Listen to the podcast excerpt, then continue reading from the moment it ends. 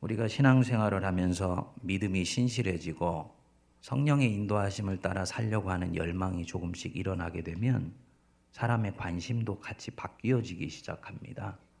인생에 있어서 내 자신에 대한 관심으로부터 하나님과 그분의 나라를 바라보는 것들로 관심이 옮겨져 가게 됩니다.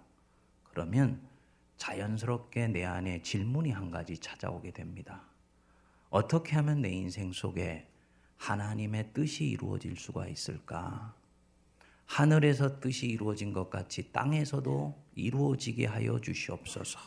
이 예수님의 기도가 자기의 기도가 되기 시작을 합니다. 그러면 자연히 하나님의 뜻이 이루어지게 하기 위해서 하나님의 뜻을 어떻게 순간순간의 삶의 상황 속에서 분별할 수 있을까? 이 질문이 같이 일어나게 되지요.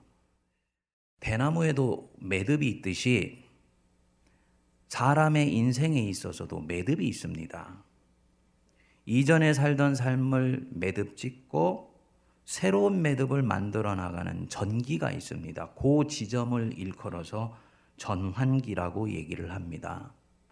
삶이 어려움에 빠지게 되었다든지 오래 다니던 직장을 실직해서 새로운 삶으로 나가야 된다든지 정신과 육체의 질병으로 고초를 겪기 시작했다든지 또 과거의 인연을 청산하고 새로운 삶을 준비한다든지 이거 다 전환기입니다.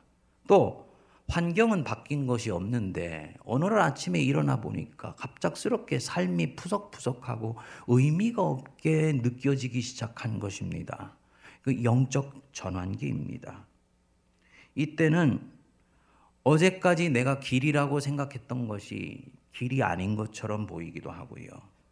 또 여러 갈래 길이 있는 것 같아서 어느 길을 선택해야 될지 몰라서 대단히 당혹스럽기까지 합니다. 이것은 우리 개인에게 있어서도 또 전환기에 있는 공동체에 있어서도 마찬가지입니다. 세문안교회는 단정적으로 얘기할 수 있건데 지금 새로 담임 목사가 와서 또 새로운 성전을 준비하는 영적 전환기이지요. 이때는 하나님의 뜻을 신실하게 분별해서 주님이 이끄시는 걸음 성령의 이끄심에 잘 순종하는 것이 대단히 중요한 시기라고 볼 수가 있습니다. 그래서 오늘은 여러분과 함께 삶의 전환기에 있는 우리 성도님들이 어떻게 하면 하나님의 뜻을 합당하게 분별하여서 주님 기뻐하시는 남은 인생 살 수 있는지에 대해서 좀 같이 살펴보려고 그럽니다. 첫 번째로 영적인 분별의 목적은 성공이 아니라 하나님의 승리다. 하나님의 승리. 그게 분별의 목적이에요. 성공이 아니에요.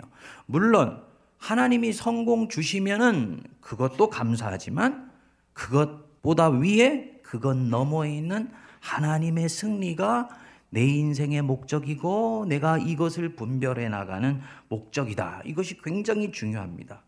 우리 각자가 예수 그리스도를 인격적으로 주님을 모셔드릴 때 하나님께서 성도들에게 선물을 하나 그 마음속에 넣어주세요. 보혜사 성령님입니다. 그래서 이 성령님을 통해서 하나님이 우리가 힘들 때는 위로해 주시고 우리가 곁길로 가고 있을 때는 바른 길을 가르쳐 주시고 죄를 지었을 때는 꾸짖어서 하나님께서 책망해 주시고 낙심될 때는 용기를 주시고 교만해졌을 때는 너 더 낮춰야 돼 하고 경고를 해 주시고 그렇게 합니다. 이때는 하나님이 우리를 이끌어 주시는 걸음을 볼 수 있는 해안도 통찰도 함께 열어 주세요. 그래서 이 성령의 인도하심을 따라서 하나님의 뜻을 분별하여 갈 때 성도 안에 장애 요인이 크게 두 가지가 있습니다. 첫 번째로는 잘못된 동기부여. 즉 하나님의 뜻을 묻는 동기가 잘못되어 있는 경우가 있습니다. 여러분들이 여러 가지 예를 들어서 선택의 상황이 있을 때 하나님 여기에서 하나님의 뜻이 무엇입니까? 라고 물을 때 여러분들은 왜 그때 하나님의 뜻을 물을까요? 하나님이 내 인생에서 승리를 거두시게 하시기 위해서 내가 물을까요? 아니면 성공하기 위해서 그 뜻을 물을까요? 오늘날 많은 그리스도인들이 하나님의 뜻을 묻는데 하나님이 원하시는 대로 길을 정해서 가면 실패하지 않고 돌아가지 않고 고생을 좀 하기는 하겠지만 조금 덜 해서 그래서 마지막에는 성공에 이르고 행복에 이르는 그 길을 찾기 위해서 하나님의 뜻을 묻더라는 것입니다. 이것은 기독교 신앙이 우리에게 가르쳐 주는 영적 분별이 아닙니다. 죄송하지만 그것은 무당집에 가서 운세 치는 것과 별반 다를 바가 없어요. 어떻게 해야지 애군을 피하고 행운을 불러올 수 있는지를 묻는 것과 마찬가지입니다. 그래서 성도들 중에 하나님의 뜻 속에 자기의 뜻을 살짝 끼워 넣어서 주님의 뜻을 묻는 경우들이 대단히 많이 있지요. 여러분들 중에서도 아마 그렇게 살아오신 분이 계실 것입니다만, 그렇게 5년, 10년 예수를 믿어오면서 여러분들의 영혼의 현주소가 어떠합니까? 정말 하나님의 이끌리심을 따라서 예수를 믿었을 때는요. 그 삶이 점점 풍성해지게 됩니다. 영혼이 소생되게 돼요. 자기 자신의 삶을 바라보는 전망이 점점 밝아지게 됩니다. 무엇인가 환경이 바뀌지 않아도 그런 삶을 추구하게 됩니다. 그래서 우리 예수님이 그랬잖아요. 인자에 온 것은 양으로 생명을 얻게 하고 더 풍성히 얻게 하려는 것이다. 근데 정말 내가 하나님의 뜻을 쫓는 데 있어서 그 뜻을 쫓음으로써 성공을 쫓아가는 것에 초점을 맞췄을 때 거기에 내가 생명이 있더냐는 것입니다. 정말 내 영혼이 살이 찌고 토실 토실 주님을 향해서 자라가며 생명을 풍성히 누려서 야 너도 좀 이거 한번 믿어봐 라고 다른 사람들에게 얘기할 수 있는 그런 영적인 만족함이 있더냐는 것입니다. 아마 대부분은 그렇지 않은 것 같아요.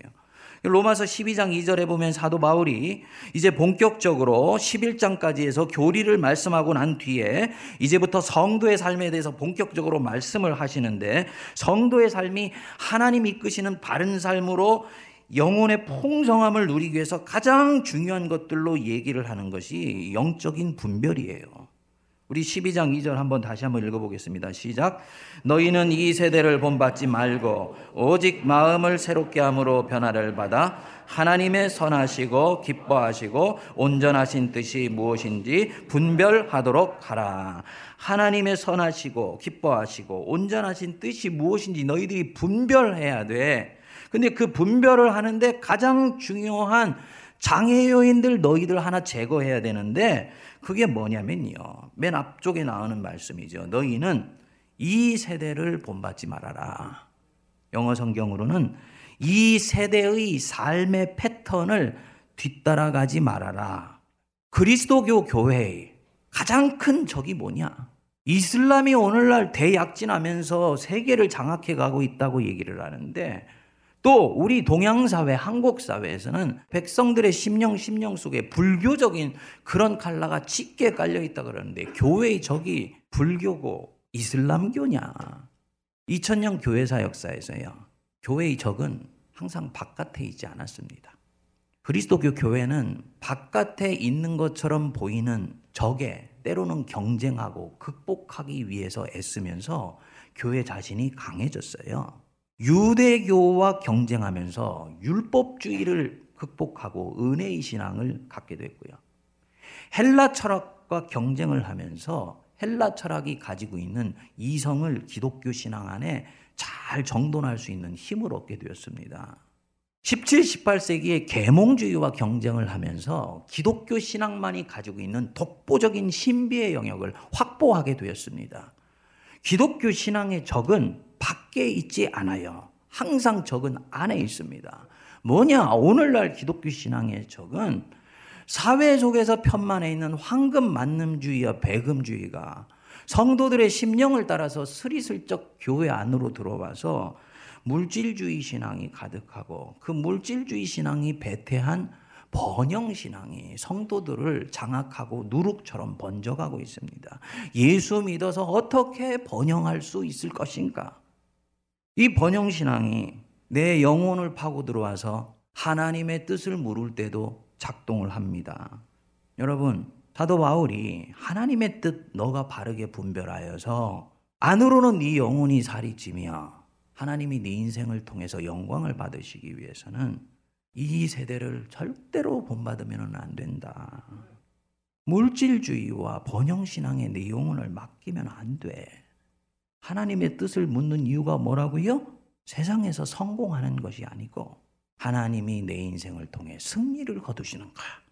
여러분, 덤으로 성공 주시면 감사합니다. 그거 받으세요.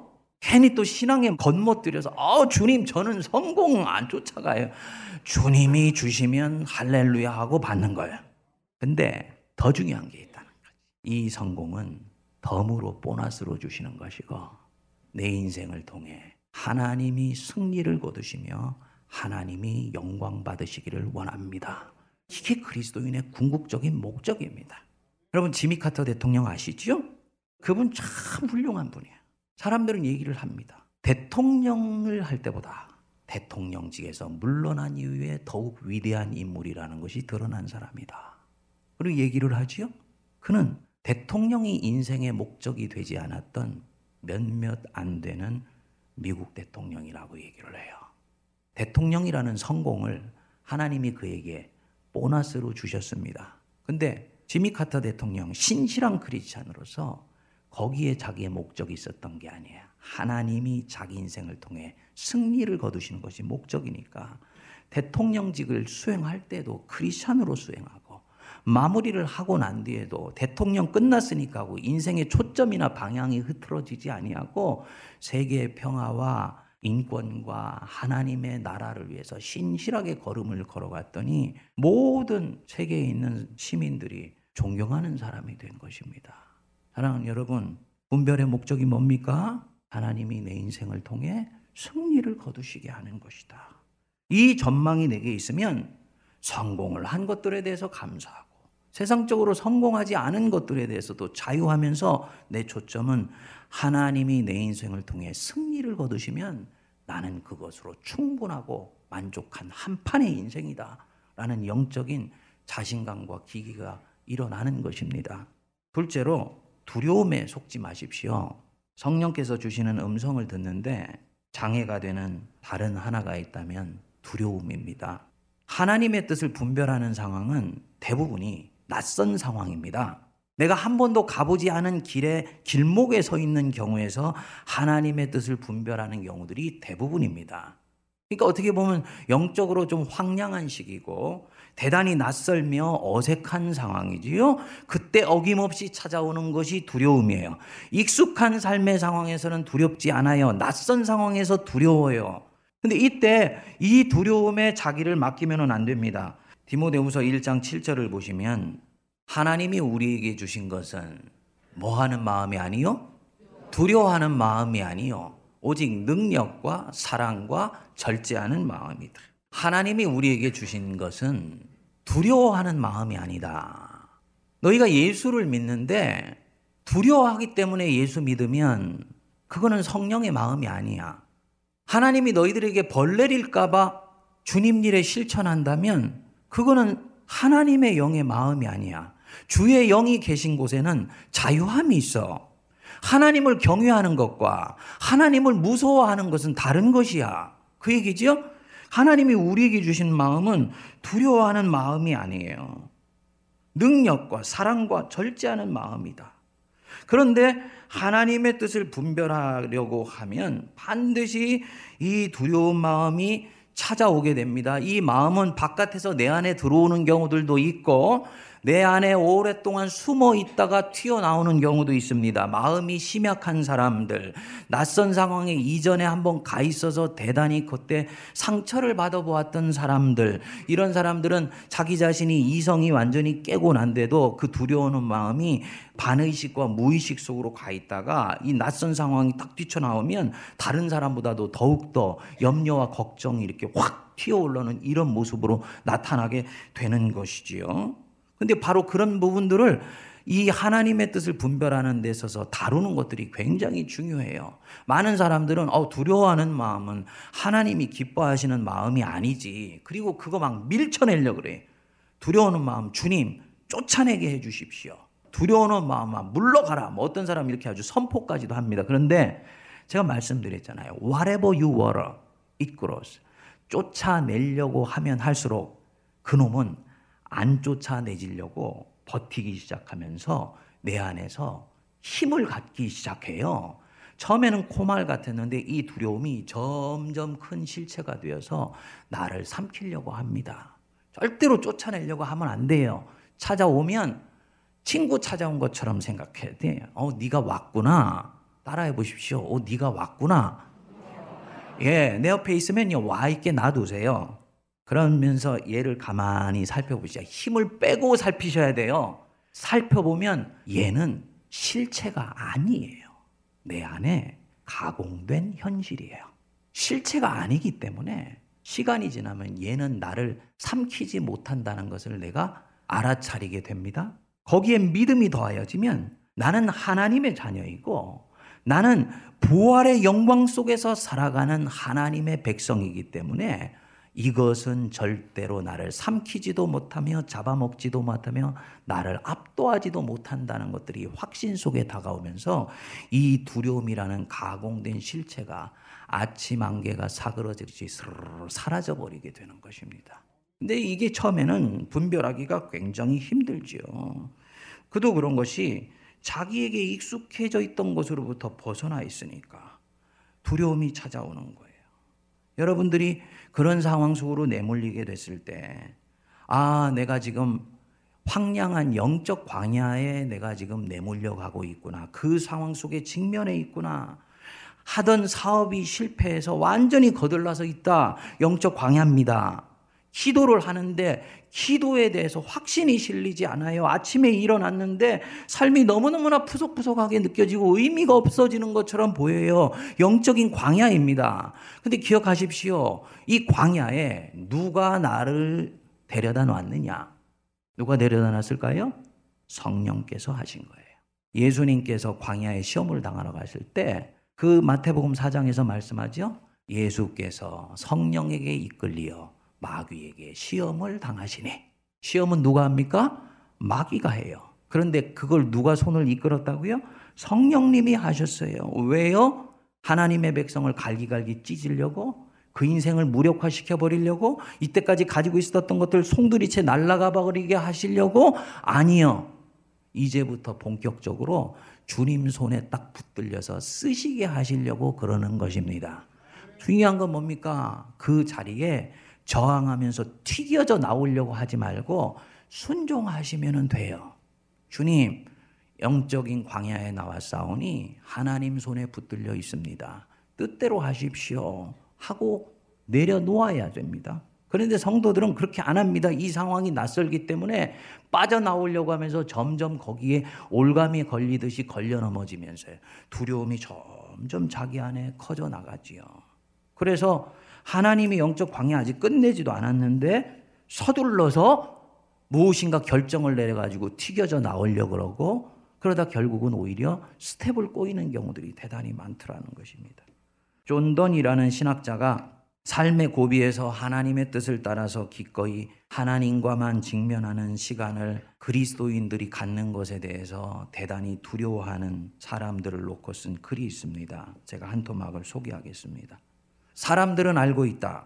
자신은 이전에 살던 방식으로는 더 이상 한 걸음도 더 나갈 수 없으며 더 이상 영생의 우물을 마실 수 없다는 것을 하나님께서 자신을 지금 인생의 광야 한복판으로 밀어 넣으려 하심을 그들은 한다.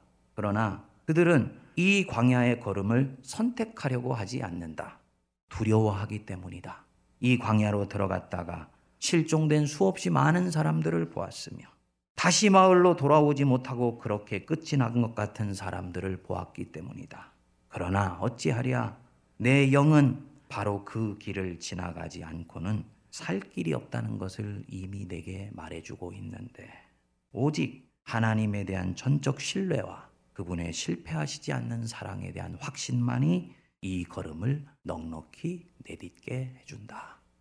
하나님에 대한 전적인 신뢰, 그분의 사랑은 절대로 실패하시지 않는다는 주님 사랑에 대한 확신이 두려움을 내어놓으며 그 광야에 은혜 속에 머물러 있도록 만들어 줍니다. 다윗이 바세바와 하루 동침을 하고 난 뒤에 수태를 한 것을 다윗이 알게 되었습니다. 자기 죄를 가리려고 바세바의 남편이면서 충직한 장수였던 우리아를 적진 깊숙이 들어가서 결국은 죽게 만들었지요. 아무도 모르는 완전 범죄했다고 생각했는데 여러분 완전 범죄는 목욕탕에서 오줌 누는 것 빼고는 없는 거예요. 하늘의 하나님이 이를 보고 계셨습니다. 하나님이 선지자 나단을 보내서 다윗을 엄하게 책망하시면서 태어난 아이가 반드시 죽을 것이며 너의 집안에 한동안 재앙이 찾아올 것이라고 경고를 했습니다.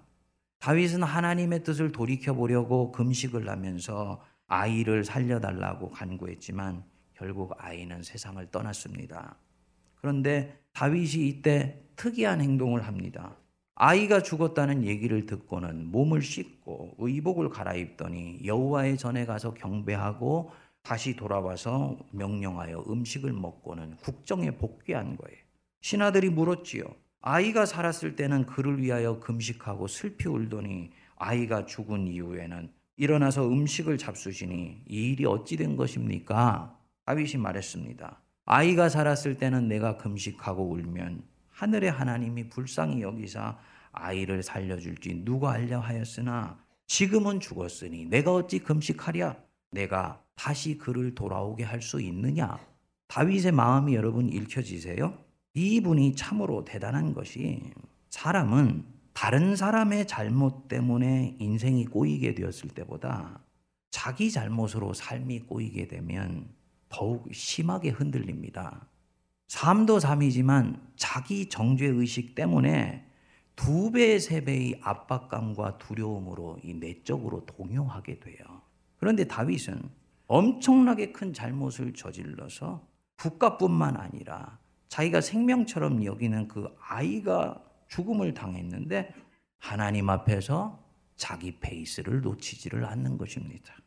이 사람은 내가 이제 이렇게 해서 내 삶 속에 재앙이 찾아왔으니 이거 어떻게 도대체 감당해야 되지? 어떻게 하면 되지? 이리 하면 될까? 저리 하면 될까? 하면서 두려워 허둥대지를 않아요. 오히려 그 속에서 하나님의 다음 스텝에 대해서 차곡차곡 순종하면서 받아들입니다. 주님이 채찍을 드시면은 자기 몸을 갖다 대고 아이를 가져가신다니 때를 써보지만 주님이 마무리하셨을 때는 깨끗하게 수락을 하는 거예요. 뭡니까? 하나님을 철저히 신뢰하는 거지. 하나님이 내게 하시는 일은 모두 옳다. 여기까지 믿음이 간 거예요. 하나님이 단순히 신뢰하는 데서 끝나는 것이 아니라 하나님 안에서 일어나는 자기의 모든 일들은 결국은 옳은 것일 뿐만 아니라 궁극적으로는 내게 좋은 것일 것이다 라는 것까지도 확신하는 것입니다. 저는 이게 믿음의 진수라고 저는 생각을 해요. 사랑은 여러분, 망해도 하나님 옆에서 망하면 괜찮습니다. 생각해 보십시오. 내가 망할 때 하나님 안에서 망하고 하나님 손길 안에서 망했잖아요. 그럼 주님이 나를 망하게 하려고 내 인생을 이끌어 가시겠습니까? 아닌 거거든요. 망해야 됐던 이유가 있었던 거예요. 내가 어느 일정한 삶의 시점까지 하나님을 믿는다고 하지만 사실은 주님을 신뢰하지도 않고 의뢰하지도 않고 그분과 동행하지도 않으면서 자기가 주인 되어서 살아갔던 그 삶의 한 고비 속에서 하나님이 이제는 내 인생을 본격적으로 쓰셔야 되겠는데 아, 이 친구가 교만하여서 자기의 환경과 여건 만 의지하니까 안 되겠다 해서 하나님이 기반을 확 걷어치워 버리신 것입니다. 그것이 다른 사람들이 볼 때는 망했다라는 것으로 결론 난 것처럼 보이는 것입니다. 근데 그 일을 하나님이 허용하셔서 된 일이기 때문에 그것은 괜찮은 거예요. 이제부터 하나님이 새롭게 빚으셔서 이전보다도 더욱더 풍성하고 아름다운 삶으로 이끌어 가십니다. 믿으십시오. 우리는 부활의 영광 속에서 살아가는 사람들이고 죄와 죽음의 권세가 성도의 삶을 흔들지를 못해요. 그렇기 때문에 그리스도인의 삶의 마지막은 영광으로 마무리가 되도록 되어 있는데 중간에 찾아온 이 세상적인 망함이라든지 실패라든지 이런 것들에 우리의 마음을 빼앗기거나 그것 때문에 두려워할 필요가 없는 것입니다. 바로 이 다윗이 그러했지요. 그래서 아들을 데려갔는데 깨끗하게 승복을 했습니다. 한 번 실수했지만 하나님 앞에서 자기 페이스를 놓치지 않은 이 다윗에 대해서 하나님이 기뻐하셨던 것 같아요. 그래서 그 아이를 데려가고 난 뒤에 바로 다음 절이 이어지는데 다윗이 바세바와 동침하여 아이를 낳으니 그가 곧 솔로몬이니라. 첫 아이 이름도 모르는 아이, 죄 때문에 낳은 아이 데려가고 깨끗이 승복하며 그 죄를 참여했더니 하나님은 그 다음에 다윗도 바세바도 예상치 못했던 이스라엘의 지혜 왕 솔로몬을 그 인성 속에 주셨던 것입니다. 저와 여러분들의 인생에도 그 솔로몬 준비되어 있고 예비되어 있는 줄 믿습니다. 하나님이 치실 때 순종하세요. 하나님이 내 인생을 인생 광야로 몰아놓으실 때 허둥대지 마세요. 염려하지 마세요. 두려워하지 마세요. 주님의 손길에 맡기세요. 그러면은 솔로몬은 나오게 되어 있습니다. 제가 미국에 가봤더니 미국에서는 자동차를 운전하는데 구글맵을 쓰더라고요. 한국에 와서 구글맵 쓰니까 이게 안 돼. 근데 제가 구글맵 보면서 제가 은혜를 받았습니다. 보통의 자동차 그 내비게이터는 길을 가다가 길을 잘못 들게 되면 처음에 갔던 원위치로 돌려서 거기서 다시 시작하게 합니다. 그런데 구글 맵은요, 잘못 삐끄러져서 가면 잘못 삐끄러져서 간 그 자리에서 다시 최선의 루트를 찾아내서 목적지로 딱 이끌어 주더라고요. 그 제가 그걸 딱 보니까 와 하나님이 백성 인도하시는 거는 뭐 어째 그렇게 유사하든지 나는 비끄러질 수 있어요. 실수할 수 있습니다. 하나님의 뜻인 줄 알고 갔는데 나중에 생각해 보니까 자기 뜻인 경우도 있었어요. 근데 주님은 내 진심을 보시고 나에게 실수한 그 자리에서 베스트 루트를 만들어 주시더라는 거죠. 초점은 무엇이냐? 두려워하지 말고 허둥대지 말고 주님의 이끄시는 걸음에 겸손히 자기를 오픈하면 하나님은 다음 스텝 이끄셔서 인생 솔루션 주시는 것입니다. 셋째, 혼란스러울 때는 절대 움직이지 말고 조용히 기다린다. 어떻게 기다린다고요? 조용히 기다리세요. 모든 것 다 내려놓고 물 속에 들어가서 빨대 하나 꽂고 있나 마음으로 기다린대. 물 속에 들어 빨대 하나 딱 꽂고 그 빨대 모든 생명을 다 집중합니다. 하나님의 영혼의 호흡으로 가는 빨대. 조용히 기다리는.